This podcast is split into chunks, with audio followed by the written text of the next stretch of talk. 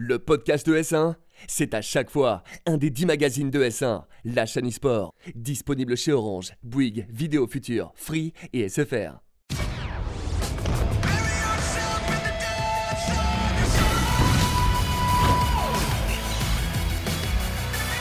Bonjour à toutes et à tous, j'espère que vous allez bien. On se retrouve pour une nouvelle édition de Frag, votre rendez-vous FPS sur ES1. Perso, je en pleine forme. Je vous avoue que je reviens d'une petite semaine de, de vacances, on va dire ça comme ça. Donc euh, forcément, le sourire et, et plein d'énergie pour aborder cette nouvelle émission. Dimitri, comment ça va? Bah écoute, ça va super. En Nickel. forme aussi? Ouais. Il y a eu un petit changement, euh, Un petit changement capillaire, capillaire, peut-être hein, qui a été fait de ton côté. Bah les cheveux sont partis en vacances aussi, il était temps hein, parce que ça devenait, ça devenait un peu compliqué. Euh, Skipper qui est avec nous, qui est de retour, ça fait un petit moment aussi que. En tout cas, que je t'ai pas eu à ma gauche, parce que je sais qu'il y a pas si longtemps, Il- t'étais. Euh... C'est faux. Si, Non, non, c'est si, vrai, Si, si, complètement, le super sub, toujours là. Le super toujours là. sub. On avait eu un petit remplacement avec Dims. Bah écoute, ça va très très bien. Et puis je suis très content de voir que Dim s'est coupé les cheveux parce que je crois que si on remonte à février, on peut trouver une émission où il dit je vais aller chez le coiffeur. 2017. 2017, effectivement. oui, c'est vrai que ça remonte un petit peu. Euh, on va faire comme d'habitude le point sur l'actu euh, pour commencer. Mais avant ça, le petit sommaire de l'émission avec de la news sur Rainbow Six notamment, puisqu'on va avoir l'arrivée d'une nouvelle ligue française. On a eu aussi euh, l'arrivée de deux nouveaux agents et d'un petit rework sur la map café. On va vous en parler dans quelques instants. On va aussi vous parler euh, notamment de Counter-Strike, puisqu'on a des équipes françaises qui, jouent pas mal en ce moment, notamment du côté de Vitagichi avec un Ziwo qui est en pleine forme, mais aussi euh, des G2 qui eux sont en méforme. Donc voilà, on va avoir euh, besoin de vous parler de tout ça. On aura notre dossier de la semaine qui euh, lui sera consacré à Overwatch puisque le jeu fête ses 3 ans. C'est parti pour l'actu FPS. Et justement, Rainbow Six, on commence par ça avec euh, eh bien, des nouveaux agents, mon cher Dimitri, qui arrivent dans le jeu. On connaît euh, Ubisoft, on sait aussi qu'ils aiment bien faire des patchs assez réguliers et apporter de nouveaux agents dans le jeu. Et bien, en voici deux nouveaux. En voici de nouveaux, comme tu dis, donc une nouvelle et un nouveau, euh, Nock et Warden, donc pour euh, leur nom. Donc la première aura un, un pouvoir très intéressant puisque elle, aura une capacité d'invisibilité face aux drones et aux caméras. Donc quand on connaît l'importance de la prise d'information dans Rainbow Six, Ouais. ça peut énormément changer la méta. Et du côté de Warden, ce sera une capacité à, à voir à travers euh, les smokes et à ne plus être euh, sensible au, au flash. Donc euh, vraiment deux, deux agents qui sont centrés un petit peu sur les utilitaires du, du jeu et qui, je pense, prendront une grande part dans une grande place et une grande part dans, dans la compétition. Ouais, justement, c'est ce que j'allais dire. Je pense que côté e-sport, Nock notamment avec cette invisibilité face aux drones et aux caméras, parce qu'on sait, hein, si vous ne suivez pas trop l'e-sport Rainbow Six ou même si vous ne jouez pas trop à Rainbow Six, on a avant chaque round une phase d'observation, entre guillemets, euh, où l'équipe en gros qui attaque va pouvoir voir où se place l'équipe qui défend, comment elle défend ses bombes sites, quels sont les bombes sites également, puisqu'il y a plusieurs bombes sites en fonction de la carte, euh, qui sont utilisés pour cette manche. Et donc là, moi, je me dis que Nock, en vrai, bah, c'est quelque chose qui peut juste être OP as fuck euh, en e-sport. En fait, Nock et même Warden sont très intéressants. On sait que voilà, sur l'opération d'avant, Burnt Horizon, les deux agents, c'était pas foufou, hein, que Voilà. ce soit en e-sport ou même en, en matchmaking classique. Là, on a deux euh, gadgets hyper intéressants. Alors, Nock, comme tu le disais, euh, qui est un peu l'équivalent de Cavera, du coup, en, en attaque. C'est un agent qui va pouvoir euh, presque roamer en attaque, euh, se déplacer hyper facilement, éviter les caméras, éviter les drones, etc. Donc, ouais, ça apporte une nouvelle dimension au jeu. Et Warden également, qui est super intéressant parce que ça permet de contrer euh, les smokes de glace. hein. C'est le, le sniper qui se met souvent euh, en dehors de, de la map et qui, avec sa lunette thermique, voit tout et toi, tu vois rien, tu peux pas le. À part te cacher, voir, tu peux pas faire grand Ouais, chose. là, il y a enfin un counter à glace et à, et à d'autres agents, donc euh, deux agents très, très intéressants à la fois pour euh, l'e-sport, les ranked et aussi le matchmaking. Le jeu qui évolue toujours dans le bon sens. On a aussi une map qui a été rework, euh, mon cher Dimitri. Oui, euh, la map café qui a été rework avec un nouvel emplacement de bombes au niveau du deuxième étage. Voilà quelques ajustements euh, sur la carte. Euh, voilà, on voit que, en tout cas, du côté de Rainbow, du côté d'Ubisoft, on, on prend soin, on chouchoute son jeu et euh, on est assez régulier. Et je pense que c'est une très bonne chose pour tenir sa communauté. Voilà, c'est de la petite refonte un peu, voilà, c'est en beauté tout simplement. La map qui a l'air un petit peu plus luxueuse, tout ça, ça fait plaisir. Bon, Café qui est aussi une map euh, énormément jouée en e-sport notamment, mais voilà, en tout cas, Depuis un petit moment, Ah. mais du coup, elle va peut-être revenir. ok, bon, ce serait cool. Est-ce qu'elle sera Je là crois en que ça tout fait, cas ça fait une petite année qu'elle est plus dans le, le rule set parce que déjà elle était en rework pendant 6 mois. Ok. Et euh, elle va probablement, du coup, euh, revenir. On sait pas encore, mais, euh, mais normalement, ça va le faire. Bon, espérons. En tout cas, elle sera peut-être là, notamment pour euh, l'arrivée de la Ligue française. Et oui, puisque euh, justement, Ubisoft lance une Ligue française sur Rainbow Six. euh, C'était pas spécialement quelque chose qu'on attendait en plus. Hein. C'est Non. tombé un peu comme ça, ça fait plaisir. Pas, pas forcément, hein, une très très belle surprise. Donc la, la Six French League avec euh, donc huit équipes euh, pendant euh, 14, 14 semaines, semaines, ouais, qui vont euh, voilà, se départager euh, ce prix. Donc, comme vous le voyez, 30 000 euros de cash prize, hein, donc ce n'est pas rien, avec euh, voilà, euh, bien évidemment une, compétition qui suit un petit peu les standards euh, actuels des ligues. hein. donc, on mise tout sur la régularité. Donc, les équipes s'affronteront chaque semaine et vont avoir droit à un dénouement de cette compétition lors de la Paris Games Week, donc au mois de octobre, novembre, fin octobre, début novembre prochain. Donc je pense que ça peut donner lieu à, à de très très belles surprises et on- et je pense que c'est encore une, bonne chose que voilà. Encore une fois, Ubisoft et, Rainbow Six ne, ne, se reposent pas sur ses acquis et proposent en- de renouveler la scène et, et d'avoir de, de nouvelles compétitions. Je pense que c'est une bonne chose. Je sais pas ce que tu en penses, euh, Skip. Je pense que c'est très bien. Après, on, voilà, on se doute que Ubisoft a un petit peu vu le travail de Riot euh, sur, euh, sur la. LFL au début de l'année. Ils se sont dit, tiens, si on faisait un peu la même chose. idée. C'est pas une mauvaise idée, ça. Plutôt pas mal. Et euh, du coup, ça met fin à la, la Six Cup et euh, à la, la Coupe de France de Rainbow qu'on avait l'habitude de voir euh, tous les six mois, des compétitions ouvertes. Là, on part plus sur une ligue un petit peu fermée qui ne l'est pas totalement, mais, mais c'est un championnat, c'est bien, ça va dynamiser la scène en France avec des matchs réguliers.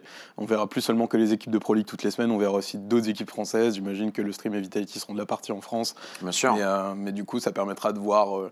Plus de, de- matchs euh, et, euh, et d'augmenter aussi le niveau des, des Français sur Rainbow qui auront l'occasion d'affronter, de s'affronter sur des matchs officiels beaucoup plus souvent. Ouais, puis le dénouement de la Paris Games Week, je trouve ça aussi cool. C'est vrai que la Paris Games Week, tous les ans, c'est quand même une deadline assez importante pour Rainbow Six, puisque c'est vrai que depuis la sortie du jeu, chaque année, on a quand même une grosse date avec forcément euh, un gros tournoi qui se passe là-bas. C'est plutôt cool. On a justement le boss e-sport de chez Ubisoft, François-Xavier Daniel, à qui on a bah, posé la question de pourquoi, d'où vient cette motivation pour la nouvelle ligue française.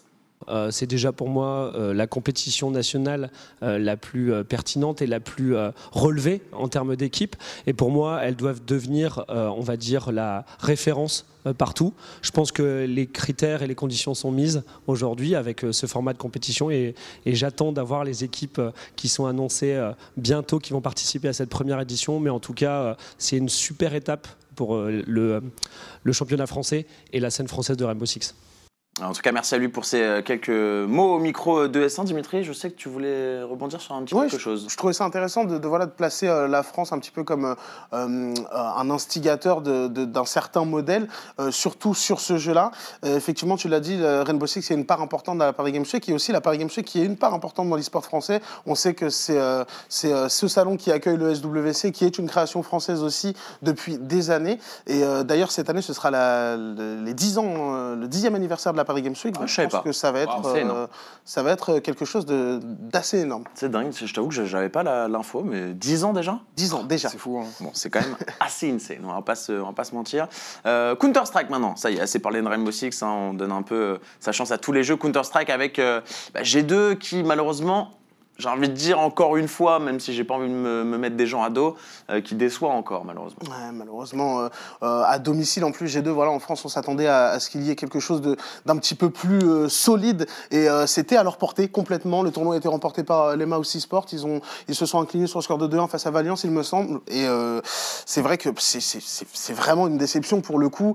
Il y avait l'avantage du terrain, malheureusement, ça n'a pas suffi et ça remet en question, ça commence en tout cas à remettre en question pas mal de choses du côté de Counter-Strike et du côté de G2 surtout. Ouais, c'est vraiment, c'était une grosse date, euh, surtout pour la préparation pré-Montpellier qui arrive euh, là dans, dans deux semaines, hein, euh, puisque c'est, si je dis pas de bêtises, 23-24 juin, quelque chose comme ça. C'est soit ça, enfin c'est en tout cas fin juin. dans, oui, c'est dans un Donc c'est là, ça, ça arrive dans, dans pas longtemps. C'était quand même un- une date importante pour G2 qui avait euh, bah, à cœur de bien se préparer puis de montrer qu'ils étaient là et qu'ils seraient là surtout pour Montpellier. Quoi.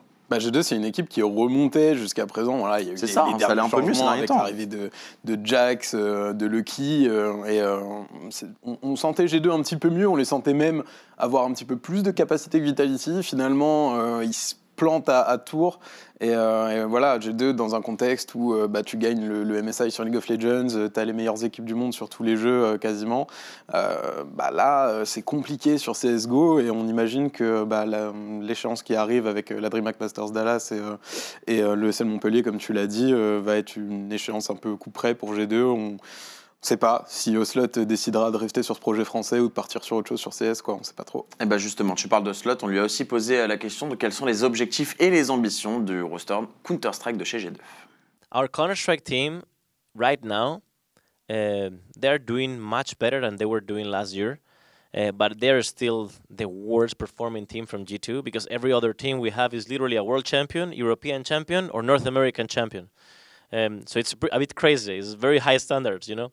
But I think our, our Counter Strike team is finally in a in a position that they can actually win again.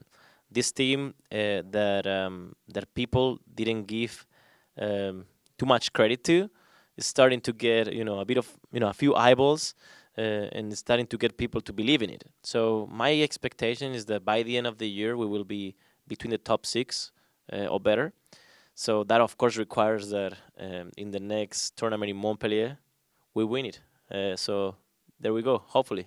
Top 6 monde, du coup, euh, ambition, voilà, belle ambition quand même hein, du côté de, euh, de. Bon, l'interview a été réalisée quand même avant tour, hein, il faut le préciser. Mais du coup, c'est Montpellier, la prochaine grosse, grosse date maintenant pour G2. Il va falloir assurer. Et quand on voit côté français et qu'on a notamment Vitality pour qui ça va bien, bien mieux que G2 en ce moment, on commence à se demander un peu qui est la meilleure équipe française. Ah oui, forcément, hein, ça, ça se... c'est en train de se jouer. Vitality est en train de, j'ai envie de dire, sortir son épingle du jeu.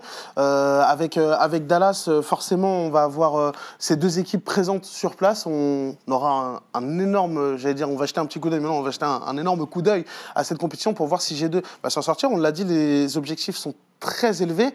Vitality vient de rentrer dans le top 5 d'après HLTV va falloir un petit peu se secouer euh, quand même du côté de G2 parce que j'ai l'impression que la patience de slot euh, va, un petit peu s'estomper avec le temps si les contre-performances continuent sur cette voie-là. Justement, le CS Summit hein, qui a été euh, vraiment maîtrisé hein, par cette équipe de Vitality, invaincu en gros, victoire contre Hens notamment.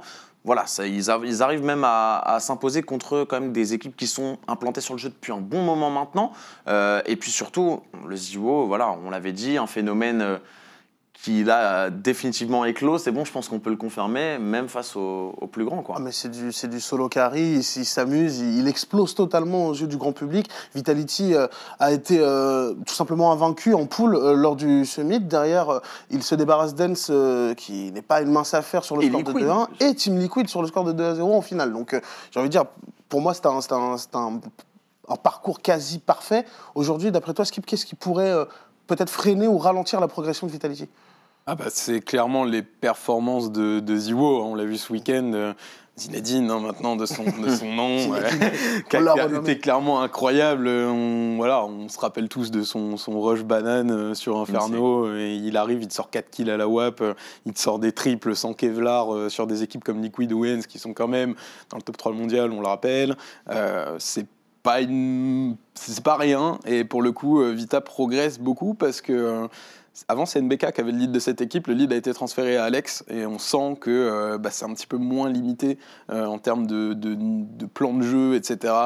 On les sent un petit peu plus libres, un petit peu plus efficaces et euh, Mais je pense Alex que est un bien. peu plus à sa place. Oui. Justement, je pense que c'est bien quand tu as un joueur qui vraiment, entre guillemets, solo carry, parce que je dis pas que c'est uniquement grâce à Ziwo que son équipe a fait tout ça, mais bon, ça, ça, ça a quand même Belle beaucoup part, joué. quand même. Ouais, une belle part. Euh, je pense que c'est bien justement d'avoir un petit peu moins de plan de jeu, d'être un peu plus libre dans l'exécution quand on a un joueur en fait qui est un peu l'électron libre et qui à tout moment peut retourner une game. C'est exactement ça, c'est le terme que j'allais utiliser dans tout sport d'ailleurs. Je pense que dès qu'on a quelqu'un de talentueux, d'au-dessus, euh, un petit peu au-dessus de- du, lot, il faut aussi euh, savoir euh, le cadrer, profiter de toutes, ses, de toutes ses qualités, mais voilà, le laisser aussi, laisser ce grain de folie pour, pour justement que ça permette des, des- des actions un petit peu folles comme ça qui sont vraiment, qui ont d'abord un impact psychologique sur l'adversaire très fort, surtout quand c'est un seul joueur qui euh, sans cesse euh, revient et, et vous fait extrêmement mal et qui en plus met en confiance d'une part le joueur qui fait ces performances-là, mais tous ses coéquipiers, Bien parce qu'on se sent euh, extrêmement fort à côté de quelqu'un qui, qui paraît intouchable tout simplement. Exactement. Voilà, tout est bien résumé. Bon, en tout cas, prochaine date c'est Dallas et puis ensuite on aura évidemment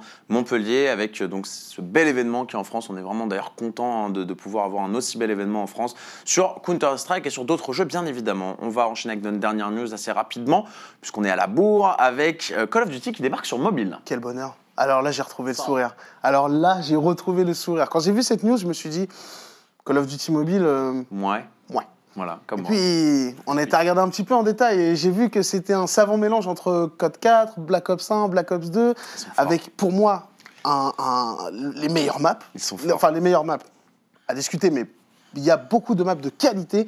Les meilleures armes surtout. On retrouve la MSMC, on retrouve l'AK-74U pour tous les amoureux de Code très forts. 4. C'est euh, c'est fabuleux. Et puis euh, assez complet finalement. Pas un jeu simplement euh, balancé comme ça. On aura du multi, on aura du BR, on aura du zombie. Il y a un Battle Pass qui est prévu aussi pour le, le jeu et cette version mobile. Donc je pense que c'est une très très bonne chose. Et quand on voit, parce que c'est vrai que ça s'est un petit peu estompé ça avec le temps. ressemble vraiment pas du tout à, à À- Fortnite, à hein, pour ceux qui ont hein. l'habitude hein, des menus. Et justement, j'allais rebondir sur Fortnite quand on voit à l'époque l'impact qu'a eu euh, Fortnite Mobile, qui au final était un petit peu sous-estimé et qui a ramené énormément de joueurs à la communauté. C'est peut-être une bonne chose pour Call of Duty d'aller chercher euh, la communauté mobile pour pourquoi pas préparer l'arrivée du prochain Call of Duty. C'est peut-être une des raisons, effectivement. Mais après, on sait que Acti et Call of sont euh, quand même les, les spécialistes de la nostalgie, on va pas se mentir, avec tout le temps, soit dans les passes de combat, soit dans les nouveaux jeux, des maps des anciens jeux qui, bon, allez, je vais, ça fait plaisir de rejouer, tu les vois dans les trailers, tu te dis, je vais, nouveau Call of, bon, il y a des anciennes maps, euh, ça me fait un petit kiff, je vais rejouer dessus.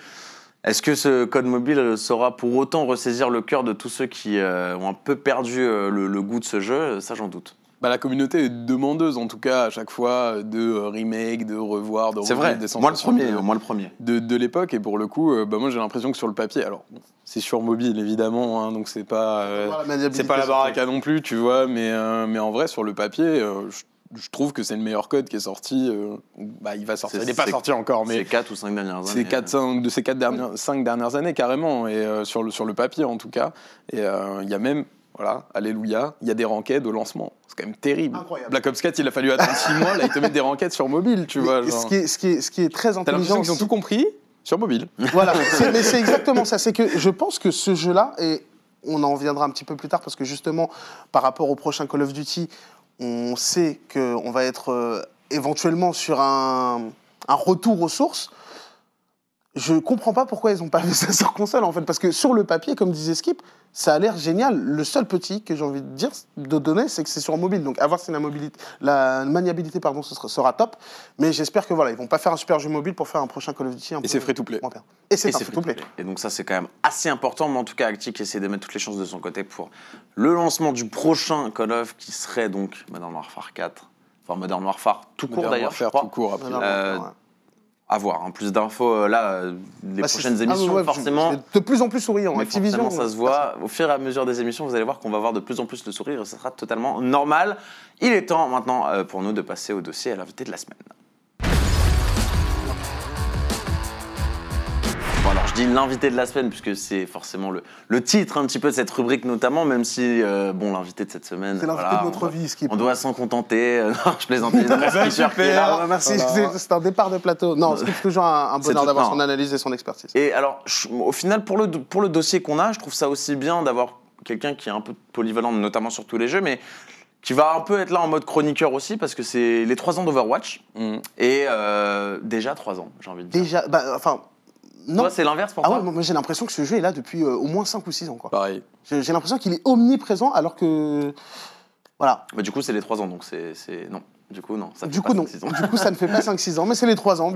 Voilà, la, la- la communauté est contente. On fête un petit peu euh, cet anniversaire. Voilà, on, on- s'il y a une chose qu'on peut Ça pas reprocher à Blizzard, en tout tout, cas, c'est euh, ouais, c'est leur, euh, leur sens de, de un petit peu de l'entertainment comme ça. Ils suivent toujours. Il y a toujours des animations un petit peu sympas. Mais à côté de ça,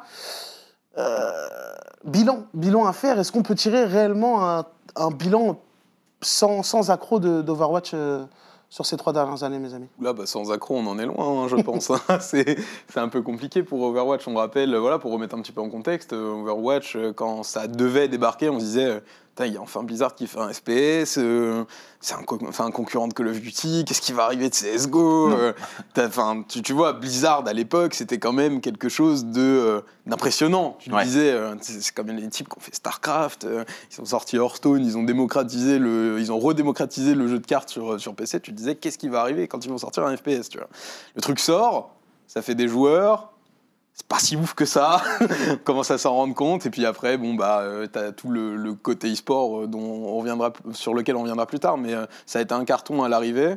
Pour à un la jeu sortie, payant, on le rappelle quand même. hein. sur un jeu payant. Et, et aujourd'hui, bah, la dernière fois que Blizzard a communiqué sur, sur les chiffres de, du nombre de joueurs d'Overwatch, c'était il y a un an déjà. Mm. Euh, 40 millions de joueurs. Euh, c'était juste avant l'anniversaire, euh, le deuxième anniversaire, donc on est vraiment sur une année. hein. Là, ils n'ont pas recommuniqué dessus. En général, c'est pas toujours bon signe. Ouais. Et euh, 40 millions, euh, quand tu compares à un League of Legends ou à un Fortnite, qui sont euh, le top du top, en tout cas ce que vise plus ou moins Blizzard En termes de euh, nombre avec de leur joueurs. jeu, euh, c'est du plus de 100 millions, euh, même pour LoL, qui a encore euh, qui a, qui a 10 ans. Et euh, beaucoup plus de 100 millions maintenant pour, euh, pour Fortnite. LoL, c'est un peu un cas particulier, j'ai envie de dire, hein, dans, le, dans, le maintien de sa, ses joueurs. J'ai l'impression que c'est vraiment un cas à part euh, euh, sur PC quand on enlève euh, Fortnite et les autres BR, etc. Mais c'est vrai que LoL, qui arrive à perdurer toujours, bon, certes, le jeu a beaucoup évolué aussi hein, depuis, depuis 10 ans, on va pas se le cacher. Le jeu a beaucoup évolué, mais aurait pu prendre, euh, aurait pu ne pas prendre aussi, euh, ou, ou aurait pu. Justement, on l'a vu quand même. euh, League of Legends, c'est plus ce que c'était il y a, il y a encore euh, Quatre- 3 ou 4 trois, quatre ans. C'était, il y avait une certaine hype. Même les gens qui ne jouaient pas du tout à League of Legends suivaient les compétitions. Et la force de LoL, c'est de, de- d'avoir réussi à, à, à prendre entre guillemets de ses erreurs et se développer et surtout euh, au niveau national sur chaque scène on le voit notamment avec la LFL qui est un carton C'est l'émission FPS ici. Cette année. Donc tu te calmes, hein, C'est vrai, te plaît, sur of Mais voilà, pour revenir à, à- à Overwatch, je pense que le, le souci, c'est, on en discutait, discutait par exemple tout à l'heure avec, avec Tip, c'est que euh, d'un point de vue sport, c'est très intéressant, euh, c'est, enfin, ce système de franchise, voilà, ils sont allés au bout de leurs idées, mais le jeu hors e-sport est trop frustrant, je pense, pour, euh, pour perdurer, dans la mesure où déjà, bon, le jeu, euh, à l'appréciation de chacun, est pas très, pas ouf du tout. Après, beaucoup aiment parce qu'il y a des joueurs, mais c'est que c'est du 6v6. Si tu peux pas solo carry, tu es obligé de compter uniquement sur tes mates. Ça veut dire que bon, si tu te retrouves avec 5 gars qui n'ont pas de cerveau, tu peux pas passer un bon moment, tu peux pas t'amuser. Oui, là, toi, tu parles vraiment du PVP, genre quand tu lances une game tranquille. Oui, voilà, pour jouer. et, en je me- ranked, hein. et- même en enquête, tu vois. Donc, je, me, je pense, en tout cas, je, je- je- j'ai- la, la- la prétention de penser qu'un jeu, euh, c'est tous ces détails-là qui comptent. Et ça va du, du casual gamer qui, qui joue tout seul euh, le dimanche sur son canapé au gars qui veut se la tuer et jouer 7 jours par semaine et, et faire de la compétition. Et pour moi, à partir du moment où un jeu devient plus frustrant qu'amusant, déjà, il perd une bonne part de, son, bah, de son intérêt auprès des joueurs. Et, euh, derrière, le côté e-sport, pour moi, me paraît beaucoup trop inaccessible pour n'importe quelle personne qui voudrait se lancer dans la compétition. Si aujourd'hui tu commences Overwatch, tu dis putain, ça me plaît, j'ai envie de, j'ai envie de tryhard le jeu. Tu vois le système de franchise, comment c'est fermé, la ligue, etc. Tu t'abandonnes tout de suite. Tu te dis ça sert à rien. Même au, c'est pas comme s'il y avait un petit circuit au niveau national ou des choses comme ça. C'est tout de suite le, haut du panier. Et pour moi, tous ces éléments ensemble font que aujourd'hui, c'est, euh, bah voilà, c'est un peu en demi-teinte. Euh, on a l'impression que c'est un, énorme feu d'artifice qui, avec l'e-sport, les franchises, le, le spectacle qui cache derrière une, une- forêt complètement euh, détruite. Et je pense que le jeu, malheureusement, va pas survivre des années et des années non plus s'il se réveille pas. Je sens que tu avais besoin de te libérer un Il fallait peu. que je le dise. Il y a eu deux- minutes de monologue Euh, incroyable. ouais, on va, bah, ça fait déjà une heure. Écoutez, merci à tous d'avoir suivi Frag. Non, plus sérieusement, c'est vrai que bon, il y a quand même beaucoup de choses dans, dans ce que tu as dit. Je pense que la majorité seront d'accord, notamment les invités Overwatch qu'on a eu sur le plateau, puisqu'on a eu vraiment quasiment la totalité des broadcasters hein, maintenant. Euh, Lutti devait être là aujourd'hui d'ailleurs. Lutti devait être là, Coucou à voilà. Lutti. hein. Je savais pas s'il fallait le dire ou pas, donc merci bah, à lui d'être hein. ici. Comme vous pouvez le voir, il n'est pas sur ce plateau, hein, évidemment. Mais en tout cas, que ce soit Lutti, que ce soit Chetwan, que ce soit Adibou, que ce soit même Faya, on a tous, ils ont tous un petit peu à un moment ou un autre parlé de ce, ce multijoueur qui euh, bah, laisse un petit peu à désirer pour les raisons que tu viens de, de citer. On va maintenant euh, se focus quand même un petit peu sur le côté e-sport, parce que c'est aussi la chaîne e-sport on va pas se, on va pas se le cacher. Et bah, côté e-sport, cette Overwatch League, Skipper, je sais que toi, Overwatch, déjà, t'es pas Ouais, friand, friand. Ouais, ouais, ouais. Bon, je suis pas friand du jeu et puis je suis pas non plus friand du, du système de franchise qui a été mis en place sans penser à un seul instant euh, à développer. euh, le côté amateur, semi-pro, les scènes nationales, tout ça. Alors euh, oui, on a les contenders, mais les contenders vraiment ne servent à absolument rien. C'est viable pour personne, à part pour les joueurs euh, qui ont juste l'occasion de jouer et de se montrer euh, en vue d'être pris dans les tryouts de l'Overwatch League. C'est un peu bancal. Et, je pense que, tu, vois, Blizzard est un peu dans, dans une espèce d'impasse avec son, son Overwatch League. Alors certes, on a vendu euh, 20 spots à... beaucoup de millions, entre 10 et 35 millions à des investisseurs.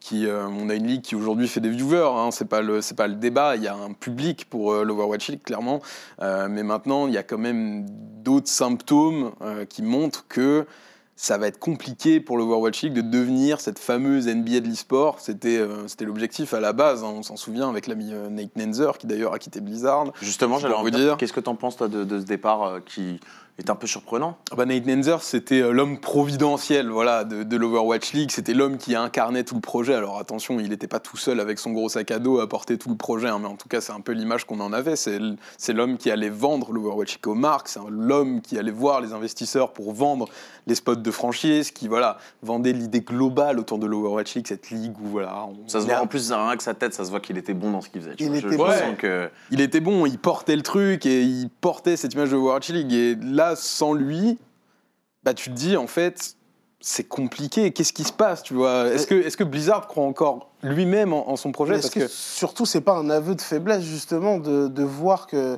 Parce que là, comme tu nous présentes euh, ce- ce- cet homme, Nanzer, c'est vraiment lui qui représentait cette Overwatch League, qui a réussi à la vendre, et bien la vendre, vu que pour le coup, les slots font vendre. partie. Euh, je trouve ça un peu contre-productif de mettre en place tout ça et de partir de surcroît chez Epic Games où on sait que Fortnite, voilà, ça marche du tonnerre, mais côté e-sport, c'est un peu bancal, c'est très. Il y a des choses à faire. euh, tout est à faire, tout est à construire. Euh, moi, ça m'alerte quand même sur la viabilité du Oui. système. Je suis d'accord, mais en vrai, bon, je pense que tu es à la place de Nate Nanzer. Bon, Ah non, non, non, moi, ouais, pour moi, putain. c'est un bon. Je pense que c'est Ah, un de, bon de move son pour côté, lui. c'est un bon call. Pour, pour moi, c'est un bon move. Je suis pas d'accord. Ah bah, ça va Je suis pas d'accord parce que, certes, euh, chez, chez Epic, on lui a peut-être proposé euh, quatre fois son salaire, tu vois, il a peut-être l'occasion de bosser sur euh, Fortnite, qui est euh, probablement un gros jeu d'avenir et qui est peut-être le seul à pouvoir vraiment aller chercher euh, ce fameux League of Legends. Mais en vrai, s'il croyait vraiment à ce, projet de euh, la NBA de l'e-sport, avec les moyens qui ont été mis dedans, si lui y croyait, si Blizzard y croyait, il serait resté. Parce que si dans 10 ans, tu as effectivement cette NBA, si les clubs Overwatch League étaient les plus grands clubs du monde, la plus grande ligue du monde, la plus regardée à la télé et tout, bah, tu restes. Je suis même- assez- même assez d'accord. Ouais, c'est pour ça que je te dis que c'est- ça alerte sur la viabilité du projet. Et pour moi, de son côté, c'est une bonne chose de partir parce que s'il sent. Ça sent un peu le roussi, se dit l'Overwatch League, en fait, euh, bad move.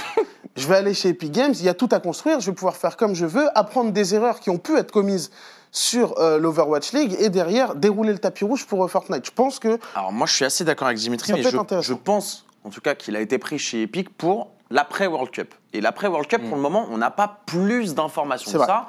Donc à mon avis, je pense qu'il y a un gros truc qui va arriver sur l'après World Cup. On n'a pas encore trop d'informations, mais à mon avis, Nate Nenzer sera chargé de s'occuper un petit peu de, de tout ce côté-là.